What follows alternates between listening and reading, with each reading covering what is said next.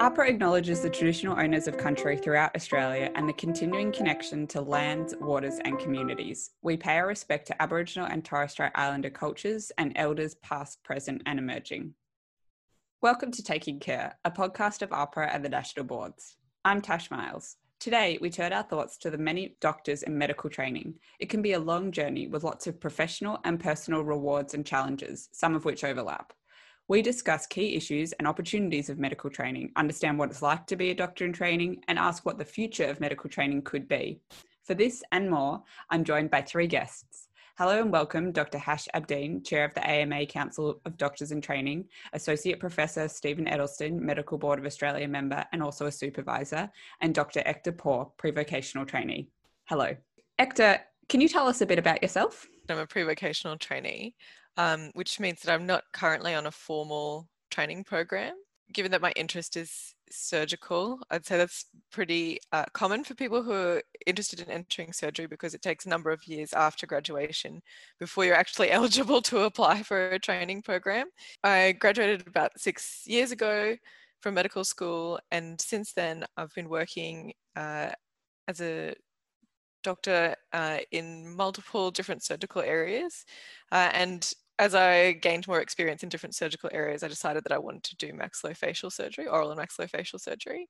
Uh, and to do that surgical specialty, you actually need to have a dental degree as well as a medical degree. So I'm currently back uh, at uni uh, studying dentistry um, with the goal of pursuing that in the future. Um, I also have interests in research um, and was lucky enough to go to the US and do a master's degree in public health. Um, public health and surgery, typically not uh, a lot of people are interested in both of those areas, but that's something that I, am really interested in, um, as well as I'm um, doing a PhD and uh, a little bit involved with some advocacy around junior doctors. Fantastic. Stephen, can you tell us a bit about yourself and your background? So I'm uh, an immunologist in clinical practice at a teaching hospital in Sydney, and um, I'm also on the Medical Board of Australia. And in that role, I am a chair, in fact, of a medical training survey um, that aims to look at the quality of medical training in Australia for doctors in training. Hash. Thanks for having me, first of all. Um, so I am a registrar in rheumatology. I'm dual training with rheumatology and general medicine up in the Townsville Hospital, and I'm currently seven years post my graduation from medical school. Great. And so you're a doctor in training. Can you tell us what a doctor in training is? Yeah, so the nomenclature can be a bit confusing. Doctor in training really means, well, the colloquial term is junior doctor. So it's anywhere from when you finish medical school until you become a consultant in whatever specialty you choose. And so that's kind of the period where we call doctor in training or DIT for short. Um, I liken it to um, like a senior, if you're in like a firm, like an accounting firm or law firm or something like that, kind of being like the manager. So as a doctor in training, you're the person who kind of runs the floor. You do all of the legwork and you get around and, um, you know, really kind of get in and see what's happening and making sure that everything's okay and you know so you actually probably have the most interaction with patients so you know if you come into a hospital pro- like probably the first few doctors that you see are going to be doctors in training and then you may or may not see um, a, a, fully qualified consultant. You'd probably see one at some point, um, but that doesn't mean that they're not involved with your care. It just means that they um, are getting all of their information through the doctors in training. It's uh, the doctor in training role is usually that kind of manager level, and then above that you have like a more senior person who kind of oversee has broad oversight of everything that goes on, and who's more experienced and has finished trainings. Great. And Hash, I'm wondering if you could talk to us about what's good about how this uh, system works um, and maybe what isn't so good there's a lot of good that's happening in medical training. I think Australia has a world class training program, both at the medical school level and up into your training as a registrar. Um, the less good things, of course, are the things that we've talked about for a long time, which is things like bullying and harassment, and also issues around well being for doctors in training and also senior doctors as well there's been a lot of scrutiny, perhaps in the media uh, recently, about the culture of medicine. Was really shocking way. to a lot of people. Um, was that of uh, Miko Kadota or Yumiko Kadota? She talked about her experience as a plastic surgery uh, non-accredited trainee. um, in a particular hospital uh, and how she was really expected to work um, very long hours and she was not very well supported in that role. Um, and she was really honest about the impact that that had on her mentally as well as physically uh, because they can be very demanding roles. Um, and it's not unheard of to have people, uh, doctors in training, perhaps have a supervisor who's not very supportive or perhaps doesn't know good teaching and learning techniques and how to appropriately give feedback. Um, and uh, I think, unfortunately, historically, the culture of medicine is um, more uh, has been more about tough love and you know learning uh, like you know learning in a way that perhaps we wouldn't uh, have those conversations nowadays. And so a lot of seniors will say, oh, well, this is how we had those discussions back then. Um, even though now we know from like an educational perspective that that's not the most constructive way to have those kinds of conversations. Ekta, can you talk about any racism or sexism that you've seen in the workplace around you amongst doctors in training?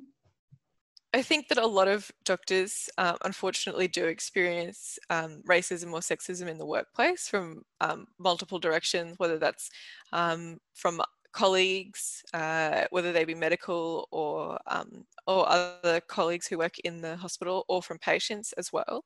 Um, in terms of doctors in training, there's a lot of uh, there's a lot of discussion in terms of the impact of children or um, having children during training um, and how that can affect uh, your ability to get onto a training program or your ability to undergo training.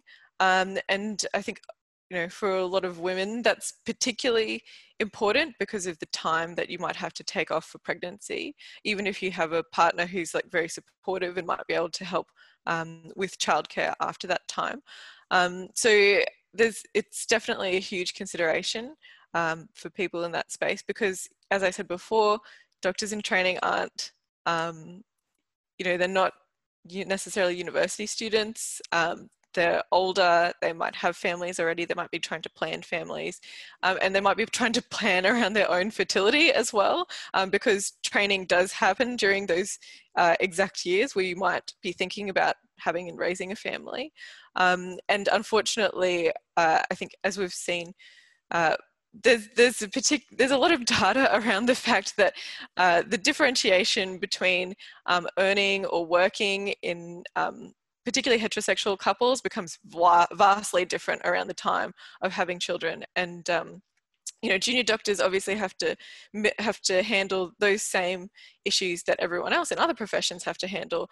But perhaps being from more, a more junior spot because you're still in training and you still have to meet requirements and you still have to do them within a certain time period. So i think those are um, some of the issues that i've seen definitely for uh, colleagues. And um, how does that experience in the training affect how you emerge as as a as a practitioner? Doctors in training are usually the people providing the primary care. So i think it's very important for the public to realize that they do have an interest in making sure that doctors in training do have quality education and training so that when they seek medical attention they know that they're provided with the highest quality care that trainees can provide. Uh, look training is vital to medical care and uh, good training parallels good medical care. Uh, you can't have one without the other, and they're mutually dependent on each other. So, good training will end up in good care, and providing good care gives good training.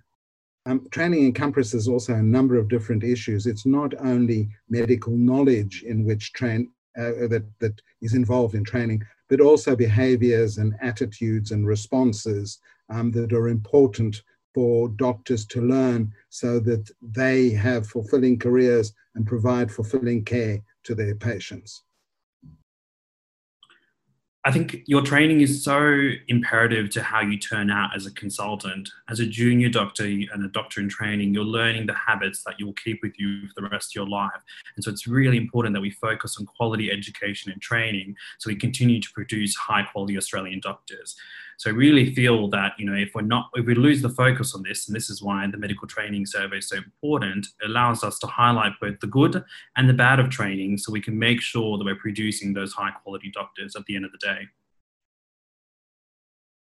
So, speaking of the medical training survey, Hash, you are chair of the Australian Medical Association Council of Doctors in Training. Can you tell us what the medical training survey is? So, the medical training survey is a survey of all trainees from the time they graduate from medical schools, the first year, all the way to just prior to becoming a specialist or a consultant. It basically looks at Australia wide in every state the quality of training and education and ask questions related to this. And I guess what it ultimately does, and what we at the AMA Council of Doctors in Training have been advocating for, is information and data to help support changes within the medical training system to kind of highlight what's the good and the bad, like we talked about at the start of this conversation, so that we can make real change ultimately every year, year on year. The survey is to, to um, obtain uh, and consolidate and interrogate information that is avail that is um, uh, that is obtained from we hope every doctor in training because information is power um, and um, uh, uh, it's only with that information that we will know if and where changes are required to improve medical training and ultimately improve medical care. So, can you talk to us about why that's important? Particularly as a pre vocational trainee, and knowing that there are lots of junior doctors who are in the pre vocational space for various reasons, whether they're like me, still gearing up to meet the expectations for applying to a training program, you know, or whether they have um, other reasons they're not sure what training program they want to apply to yet. Um, it's this is really the only place to get information about the group of doctors. Um, and I think that as evidence perhaps a little bit from the previous discussion is that people in, who are in the pre-vocational space not being under the purview of a formal college um, are perhaps a little bit more vulnerable because uh, you, you're really relying on your supervisors um, to do the right thing without that college oversight um, necessarily. So I think that the medical training survey is so valuable because previous to last year, we didn't even have a good idea as to how many junior doctors were in that pre-vocational space. And we don't know how that space is going to change over time as well, um, because, you know, back in the time when most consultants now trained, pre-vocational doctors didn't really exist.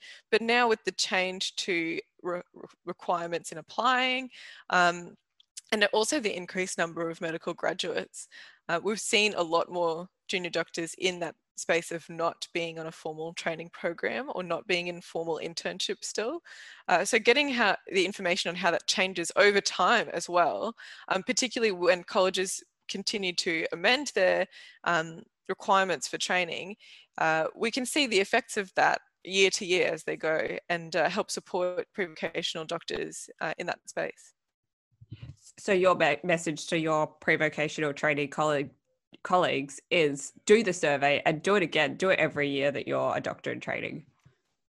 Yeah definitely. I think it's um you can give your own individual situation. It's anonymized. Um, there's so many and that data can then be used by organizations like for example the ama who are looking to to lobby for junior doctors in that space. We can know what your situation is and what the situation is more broadly and then put specific numbers to that when we talk to training organizations. I'd also just like to add that um, this year in our annual medical training survey, um, we've added some questions on the impact of COVID 19 to doctors in training, uh, because in some ways we don't know exactly what the impact is, uh, and we want to know. The um, COVID 19 epidemic has had a profound effect on, well, all aspects of our life, and including healthcare and including processes and, and uh, the availability of services in hospital.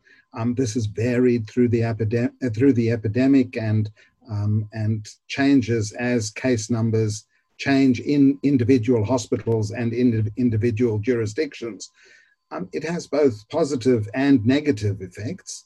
Um, certainly, there is opportunities for training in infectious disease medicine that are provided by this very unusual circumstance.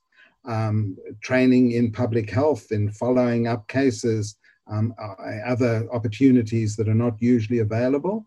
but it also has negative effects in that a lot of resources, a lot of manpower, woman power, a lot of person power um, is in fact um, uh, uh, has been um, uh, can I use the word quarantined has been uh, shifted quarantined for the care um, and to and and it has been required for the care of people who may be infected with coronavirus or are infected with coronavirus.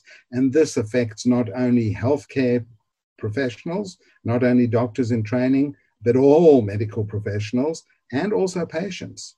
And one is also worried that uh, with the resources that are being required to undertake um, the care of uh, coronavirus patients, those resources are not available for usual care of many patients. And so the potential is there that um, the usual care of people will in fact be negatively impacted because, um, because uh, people can't access their, their medical care as easily as they should be able to be, should be able to that has definitely put a lot of stress on the medical workforce. And we see the public via social media and different companies supporting healthcare workers and I guess recognizing that they're making sacrifices for the community as frontline workers.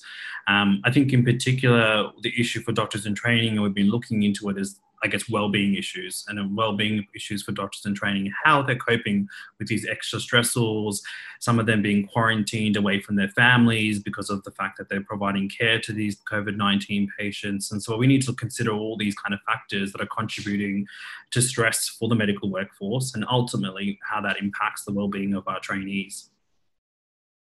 Ekta, we're in this really strange and difficult time of the COVID 19 pandemic. How has that affected your work and your role as a doctor in training? And what do you see for the future of medical training? Yeah, I think the main thing that I see for the future of medical training is um, is it's going to have to have increased flexibility in many ways, um, as evidenced from from what has happened with COVID nineteen. Um, the rigidity of having exams perhaps in like a particular place or time um, has not, has not been feasible in the current setting for a lot of colleges, um, and a lot of training colleges have have uh, in, looked into new and innovative ways of delivering exams or delivering teaching, um, and I think that that hopefully will have really positive outcomes. Particularly, most of my experience um, clinically is in a regional area, and so having increased access and not perhaps having to travel as much for um, exams or courses or teaching, I think could really be really positive for the future. Uh, the impacts on training are definitely being reflected in pre-vocational trainees. I think will be really interesting to look at the medical training survey results next year um, to see without the same progression through particular training programs that we would have expected this year, what the impact is on pre-vocational trainees, because I think that there may be an increase um, because we're still going to have junior doctors finishing their internship and moving on uh, to other to other jobs in the workforce. So I think that is um, it's having huge impacts on training generally, um, and to see the results of that in the survey results next year is going to be really valuable um, in trying to plan for the future as well. Thank you. And Hash, your vision? COVID 19 has really highlighted how innovative we need to be in healthcare, whether that be through technology, digital health. And I think training is moving in that direction very fast. The amount of research that's getting produced every day is hard to keep up with. And so trainees are needing to learn more and more. And I think training will need to focus on how to be adaptable as trainees in the environment that we're growing in. Where to from here? The future of medical practice um, is, is one of continuous innovation and development. Um, and to ensure that we have quality healthcare, we need quality training. And so we need to know exactly what is occurring in training now so that we can, if necessary, make appropriate changes to ensure that we have quality training to underpin quality healthcare. Thanks to our guests Dr. Hash Abdeen, Associate Professor Stephen Adelstein, and Dr. Ekta Paw for an enlightening conversation about the state of medical training in Australia and what the future might look like. Subscribe to our podcast. Um, if you'd like to get in touch, email communications at ahpra.gov.au and see you next time.